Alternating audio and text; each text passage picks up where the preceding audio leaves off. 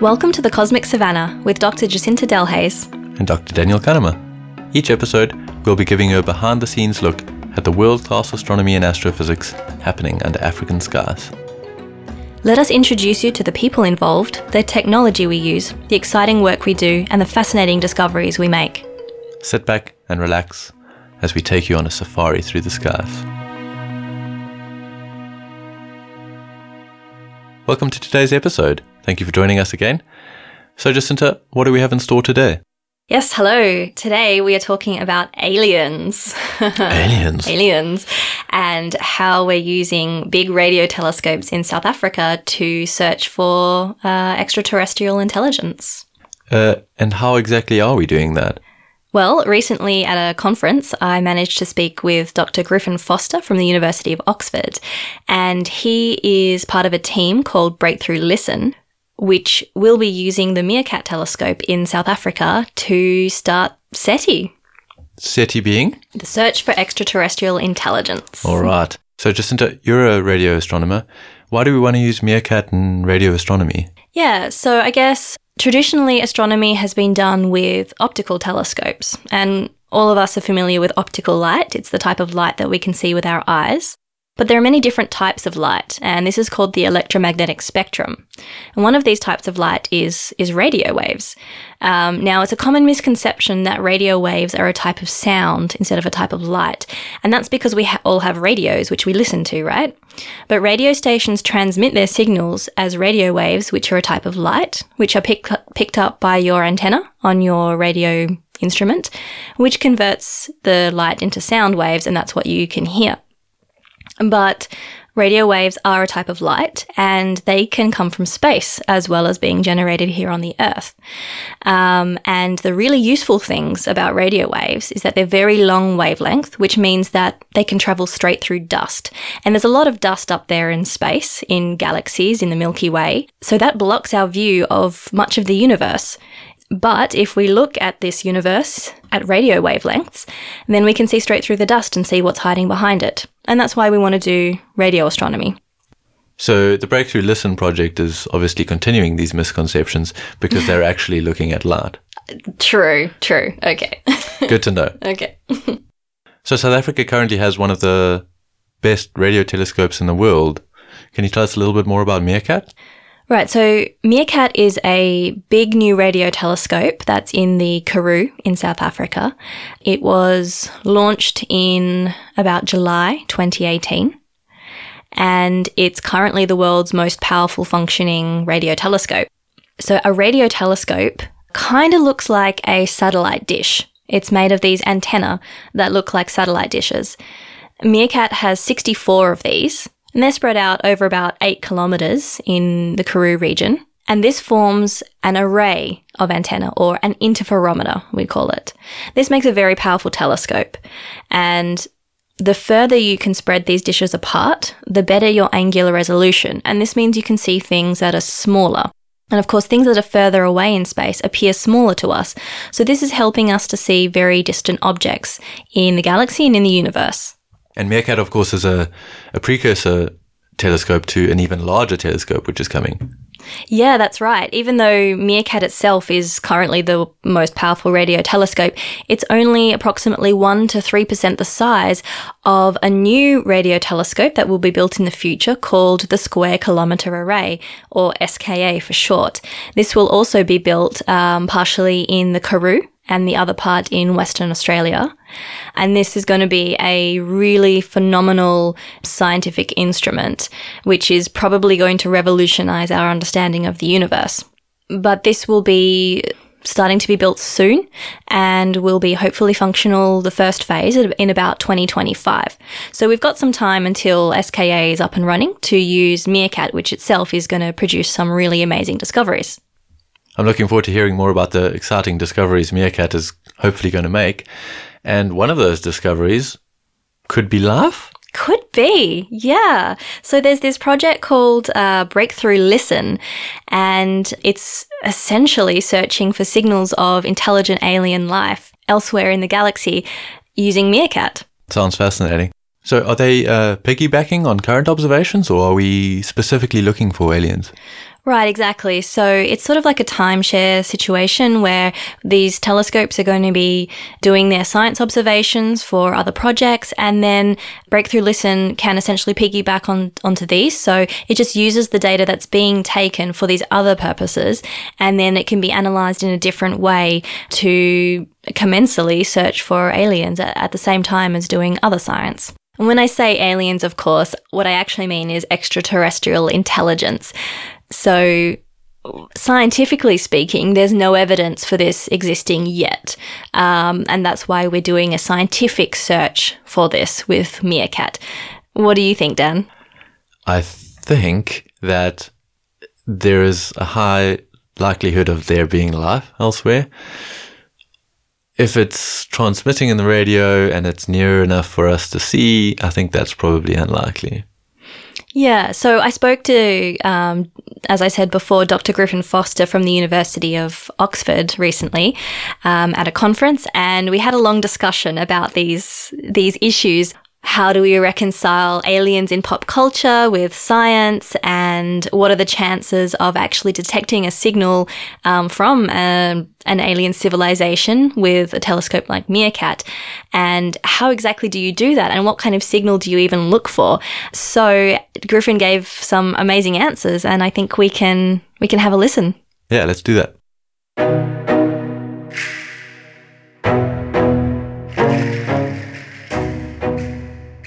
Today we have Dr. Griffin Foster talking to us. Hello, Griffin. Tell us who you are. Hello, I'm Griffin Foster. I'm a researcher at the University of Oxford. And what are you doing here in South Africa at the moment? Right now, I'm at the bursary conference, the Student SARAO Bursary Conference, and I uh, this morning I gave a talk on what Breakthrough Listen is, the idea of how how we do SETI, um, why we search for life, and um, the specifically how Breakthrough Listen on MeerKAT will work. Um, basically, we will be doing this uh, large commensal uh, backend, which will run anytime MeerKAT is doing scientific observations. So I watched your talk at the conference this morning and I really enjoyed it. You started by talking about single celled organisms and uh, their evolution to what we know as life now. A few years ago, I sat down and when I first started working through Breakthrough Listen, started thinking about, well, what do we know about life? And I realized my knowledge goes back to basically when I was in high school and took biology.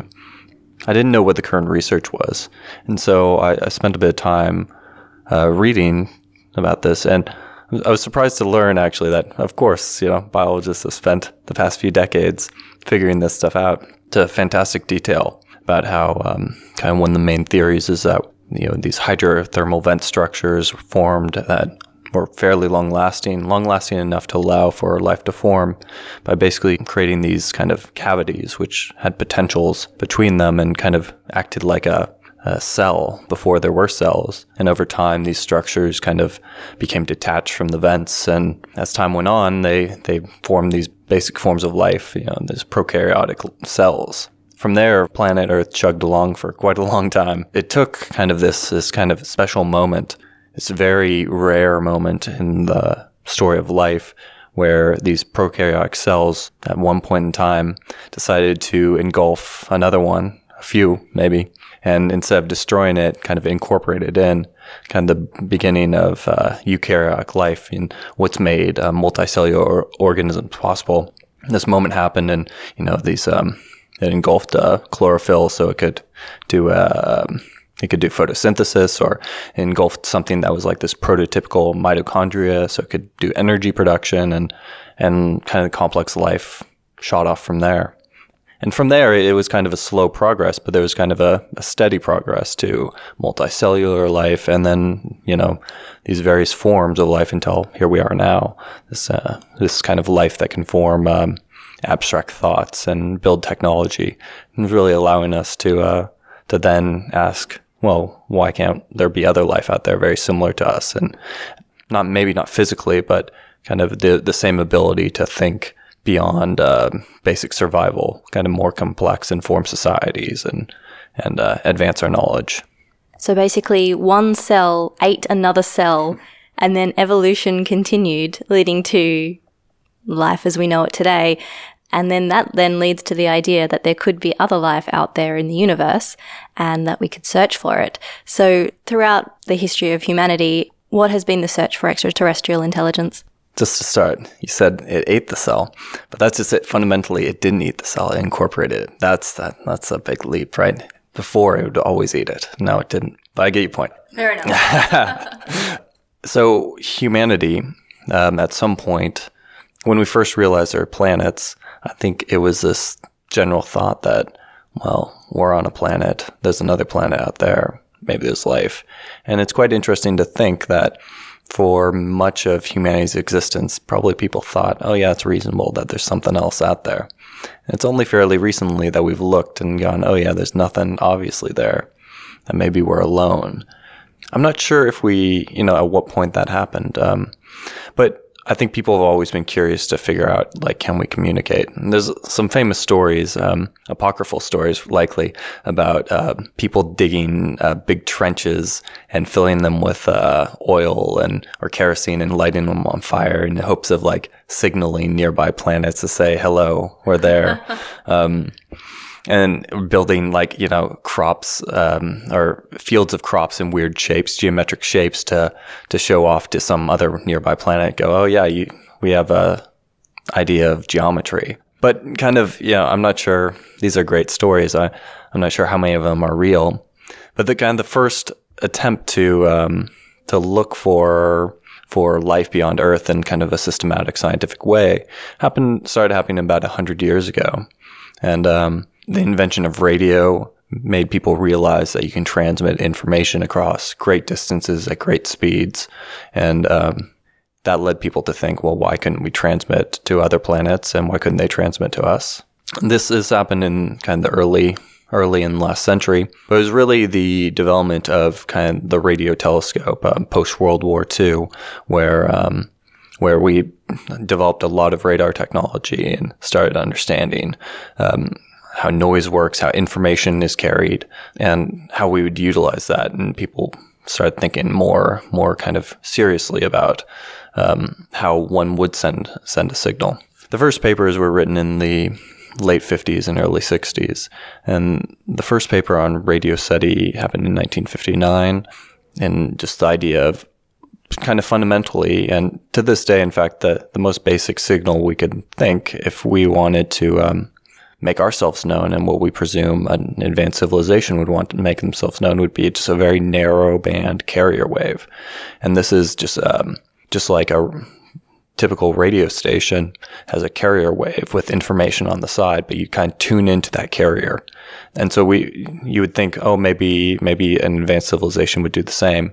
It's a great way to transmit at great distances. Say you have a given energy budget by concentrating it down to a very narrow frequency, you you can transmit that energy at greater distance. And so that's kind of the to this day, in fact, the kind of the standard, the bread and butter SETI observation that we do is to look for these narrow signals. Being incredibly narrow, we can we can notice any sort of uh, drifting in frequency. And there's a drift in frequency because we're on Earth, we're spinning around on the Earth, which is spinning around the sun, which is spinning around its own part of the galaxy. So we're in a very particular reference frame, um, which as astronomers we know all about. We have to correct for oftentimes when we um, do observation of pulsars or anything that's kind of variable in time. And so we have a very particular reference frame. And so if we saw a signal that was kind of drifting, you know, Doppler redshift or blue shifting, we would have a sense that that must be because it's in a different reference frame. And we would never really expect um, a signal from an advanced uh, civilization to be in the same reference frame because they're spinning around their own star, around their own bit of the galaxy, on their own planet. So that back in the late 50s, that's when the idea started and we still stick to it. And kind of, it is a kind of a, what's the dumbest thing we can do? And that was what was thought first. Um, of course, there's a ton of other ideas people have. Um, and there's a lot of philosophy into, you know, what's the best way to search? Should we even search? What does it mean to look for life? But as kind of, if we, if we want to do something practical, this is what we tend to do. And we kind of expand from there and try to, try to look for other signals as we kind of think them up. But That's what we stick to. Also, in the late 50s, early 60s, another type of um, SETI was thought of. And instead of doing radio, you'd do optical SETI, we call it. And that's because back in the early 60s, uh, lasers were developed. Turns out lasers are a very good way to transmit information great distances because you've basically made a coherent beam that you're transmitting out. And it's very good at if you know where you want to send the signal to, uh, you can point your laser at it and shoot at it. And so the idea is we, we could do the same is you know, maybe maybe some advanced civilization is shooting shining lasers at us. And that's um, and we could find that also within by using our optical telescopes. So there's been this whole history of SETI. Why are we doing it now? You know, I've been doing astronomy for maybe a decade now, maybe more. I did my degree in astronomy and astrophysics. It wasn't that long ago when I was doing my degree and taking my course. There was kind of this unknown about whether there's exoplanets or not. Everyone kind of assumed there was, but there wasn't really much evidence other than a few particular examples. And over this last decade, last 20 years, it's been this boom, and we now know that there's planets everywhere. Most star systems have a planet, if not many planets. And the fact that, that we know this now is kind of an exciting thing. This idea that, of course, there's so many planets. I mean, it seems so obvious now, but we now have this evidence. And the obvious question next is, well, where this planet, what's on those planets? Do they have atmospheres? Do they also have life? And people are are kind of moving from finding planets to now figuring out what what these planets are made up of. And this is a really uh, great moment because at the same time, this kind of brings forward the idea of doing SETI again. I think over the past few decades, it's been SETI has been very quiet. People continue to do research in it, but I think this is this kind of discovery of exoplanets has really boosted the interest in SETI again.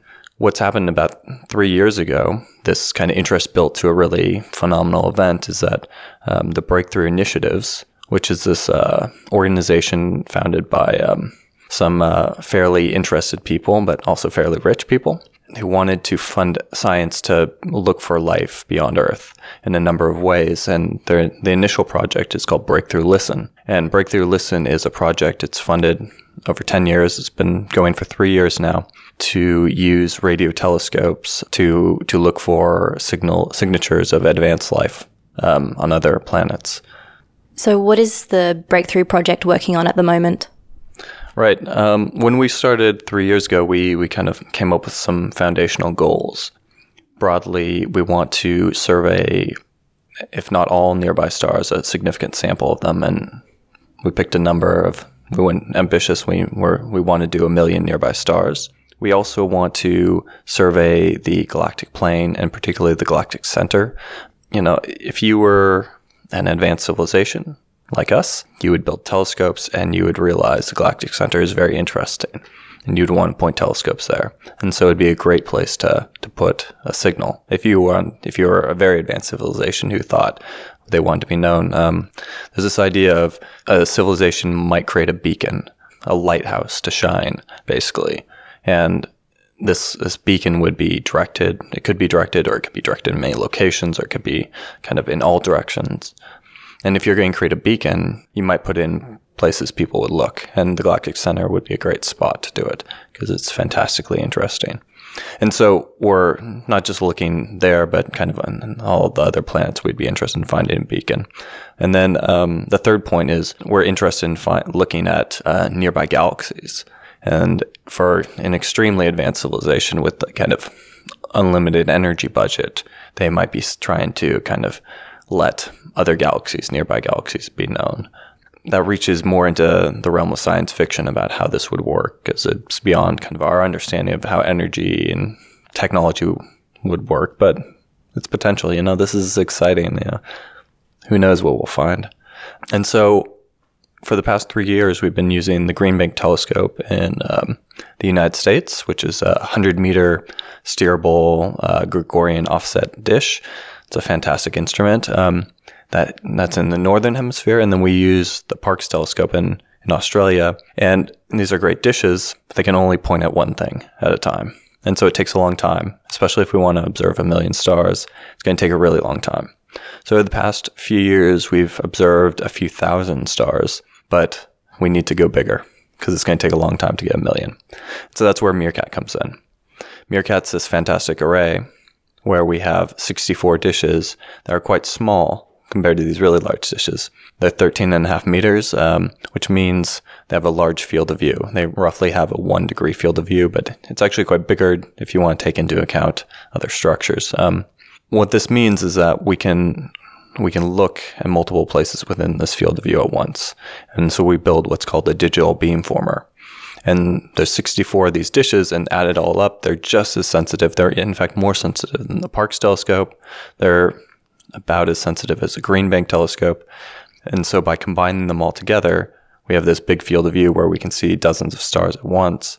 And then we can point, we can form these little beams um, in multiple directions. And so it's almost like having dozens of massive telescopes at once. And this is going to allow us to observe a million stars over, over three to five years, kind of the run of this initial, um, the initial large survey projects of MeerKAT. You're taking the, the breakthrough listen project from having looked at a few thousand stars to, to looking at a million stars, you must generate an enormous amount of data. What are you going to do with this data and how are you going to process it? That's a fantastic challenge we have right now. um, we're working on that right now. The MeerKAT system, because it's so much data coming through, we have to do it in real time. We basically can't save all the data. We have to choose what to keep. And so we're basically taking our um, processing pipeline, which typically we we do this thing where we channelize the um, the data down to very narrow bands. Um, so the number we pick is roughly a, one hertz, and that's narrow compared to other radio astronomy. Uh, most radio astronomy, you're interested in tens of kilohertz, hundreds of kilohertz, maybe a megahertz band or more. The reason we pick this is because we expect these these kind of artificial signals to be incredibly narrow band. That's another way that we'd indicate that something was was artificial. You know, there's this natural um, limit to how narrow natural physical um, processes are in the universe, and we we know this fairly well. Masers are kind of the narrowest band things, and even those are tens of kilohertz. A maser is a um, well, a natural maser is is different than a laser or maser that we make. But a natural maser is a um, is a cloud basically of elements within uh, molecules within uh, the universe that actually kind of coherently transmit. They're quite interesting objects that they can they can form a coherent um, transmission. So once once we do this narrow channelization, we then do the search where we look in to see if the reference frame is different. Different. A big challenge we have is the fact that humans make a ton of artificial signals. We call this radio frequency interference or RFI. And so we're kind of we have this problem where we're we're looking for artificial signals in other artificial signals. And turns out the vast majority of the things we, we detect are man-made things. Um, and so we spend most of our time trying to get rid of those.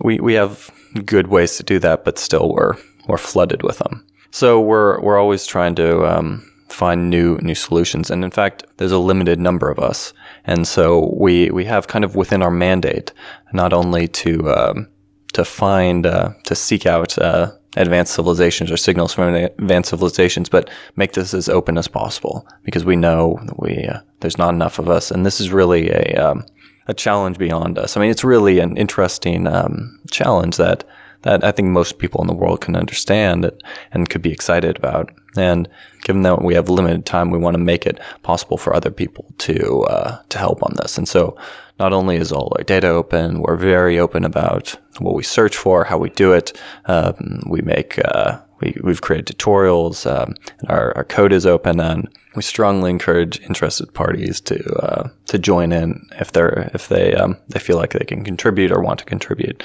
You know, we're we're all um, aware of pop culture. We all are interested in it. We watch films, we read books, and um, aliens get into uh, into pop culture quite often, and we think about this. And you know, a lot of times there it's fairly nefarious or uh, there's some like conspiracy theories. And so really an important aspect to us is that we, we make sure everything we do is open. Everything we do is, you know, our code's open source. We're very public about our discoveries. Um, we want to make it, yeah, very clear that uh, everything we do is, is, is not nefarious. So you do want people to be involved in, in your search for for aliens, quote unquote. Um, what about the general public? Can they get involved as well? Yeah, absolutely. Um, we are we're we're trying to figure out ways for everyone to be involved. Um, not just uh, you know, skilled engineers and programmers and uh, astronomers, but yeah, the general public. Um, we've decided um, to start a project using Zooniverse. And Zooniverse is this great project that's been running for, I, I'm not even sure how long, but well over a decade now. And it's a citizen science project. It started as a way to classify radio galaxies. The idea would be that a, a, bunch of scientists would upload images of radio galaxies that they just didn't have time to classify, but they built a tutorial and a guide for how to do it. And and they sent it out into the world and they built a really nice interface and it was enormously successful. And over the years, um, the Zooniverse has expanded to a ton of other scientific projects. Um, uh, there's been a project to uh, to decode scraps of papyrus that people found in a rubbish bin from many centuries ago. There's like a project to uh, to encode uh, weather logs from the 1800s. I mean, not just astronomy, but all these other really interesting things. And they've built a really nice framework um, to allow us to uh, to create this these projects that are very accessible to mainly the idea is uh, school children, but just also high schoolers and general interested parties. We've gone and built this little program where where people will be able to go through all our signals and and help us at least describe what they are as far as we know, all these signals are, are human made, but, um, but they're really hard to figure out what they are and, and kind of filter through them and get rid of them. And so we, we need help to kind of classify them. And this is kind of the entry point in how to, how we build a model that will filter them out. We're, we're beta testing this Zooniverse project right now, and hopefully in the next uh, few months we'll, we'll have the official announcement and we'll get a lot of people to help um, help us. Basically, the next step is really to to build these models that allows us to kind of filter out all this human-made radio radio frequency interference and try to get to the uh, the astronomical signals. All right, so astronomers and the public and everyone are going to be searching for these radio signals from alien civilizations. But what actually makes us think that they want to talk to us? What makes us think that they are putting out signals for us to find?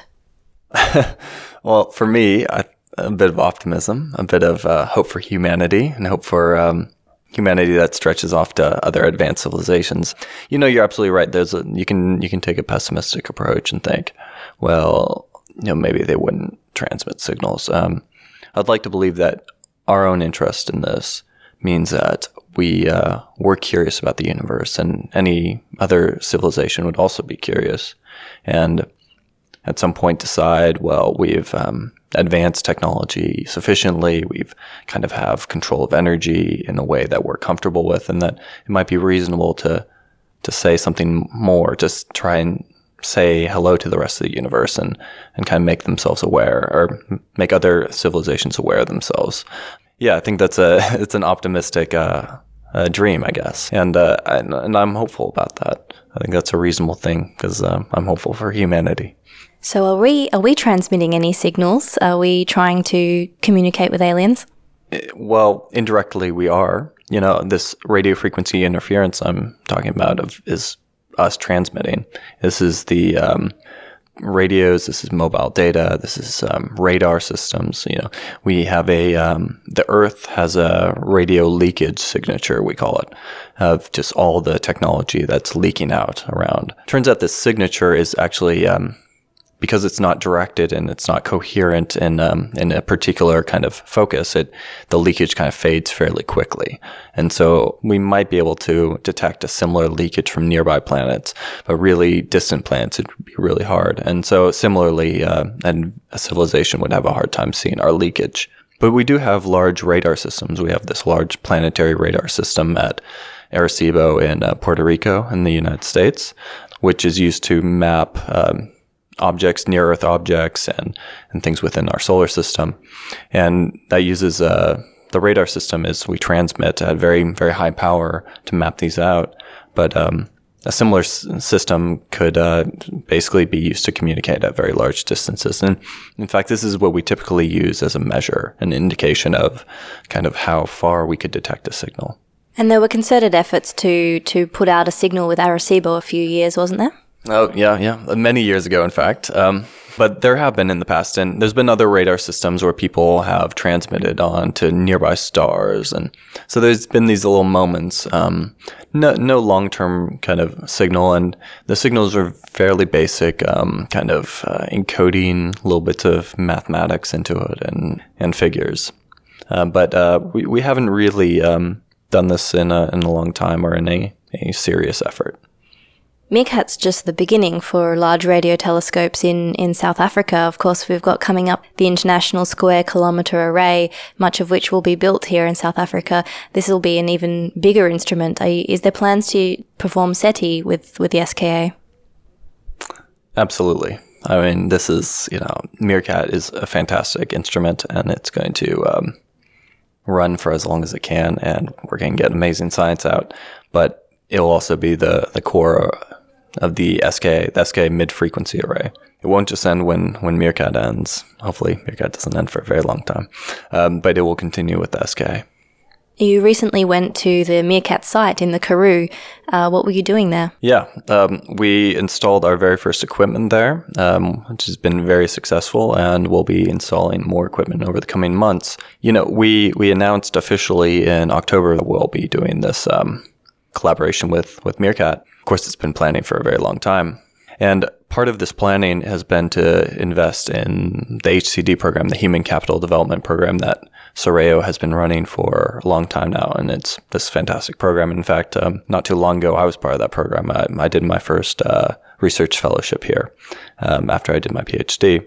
And um, I can't be more happy, more than happy to uh, to be back. In fact, I, there's an incredible excitement of, of uh, in South Africa about doing radio astronomy probably the best place in the world to be doing radio astronomy at this moment. Um, and I think the interest from SARAO to uh, to have us here has been great, and um, we're excited to, you know, we're we're based throughout the world, and we want a presence here specifically, and we uh, we hope in the the near future we we have people that we're not just are not just contributing on volunteering basis, but we'll be um, kind of financially supporting them to to expand um, interest in SETI in South Africa. And there's really been a, a lot of great um, feedback and great support from from South Africa, and uh, I, I think it's going to continue.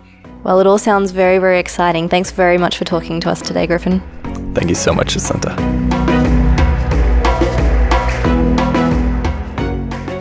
Great, F- fascinating stuff.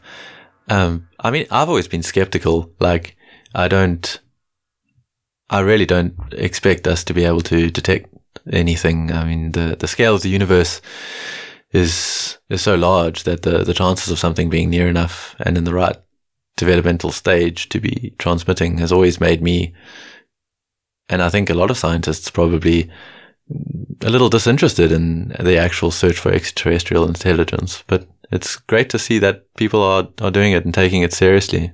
Yeah, and I guess if you don't look, you you definitely 100% are not going to find, right? So so somebody's got to be looking. And I think it's worthwhile doing it, especially if you can do it at the same time as doing other science. So you're not losing telescope time, you're not losing data products, you're just gaining, and why not? Yeah, I mean I think that's that's absolutely the point here.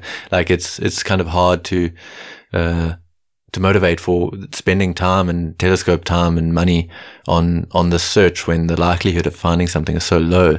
But if you can just piggyback on on amazing science that's already happening and possibly discover something incredibly amazing, then why not? Yeah, exactly. And I mean, it's high risk, high reward. I mean, if you actually found a signal that's potentially from an extraterrestrial civilization, that's game changing. Well, in this case, it's pretty low risk, right? I mean, they're they're using observations which are already happening.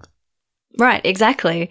So I think all in all, this is it's just awesome that it's that it's really happening and that it's happening in a really rigorous scientific way and that it's happening right here in South Africa. Well, I mean, I hope that aliens don't take offense. what? Independence Day, they're all going to come kill us. Oh, right. Oh, sorry. It's been a long time since I've seen that movie. It's a classic. and that's it for today's episode. Thanks very much for listening, and we hope you'll join us again for the next episode of The Cosmic Savannah. You can follow us at thecosmicsavannah.com. That's Savannah, S A V A N N A H, where we'll have links related to today's episode. Special thanks to Dr. Griffin Foster for speaking with us. Thanks to Mark Allnut for the music production, Janus Brink for the astrophotography, and Lana Ceraj for the graphic design to create the podcast art. This episode was created with the support of the South African National Research Foundation and the South African Astronomical Observatory. We'll speak to you next time on the Cosmic Savannah. Next time on the Cosmic Savannah. They were wondering, like, what is this bright star, like, that shines in the radio? What is it? And um, later on, with better instruments, with better telescopes, they were able to see that, okay, no, actually, there's more to it.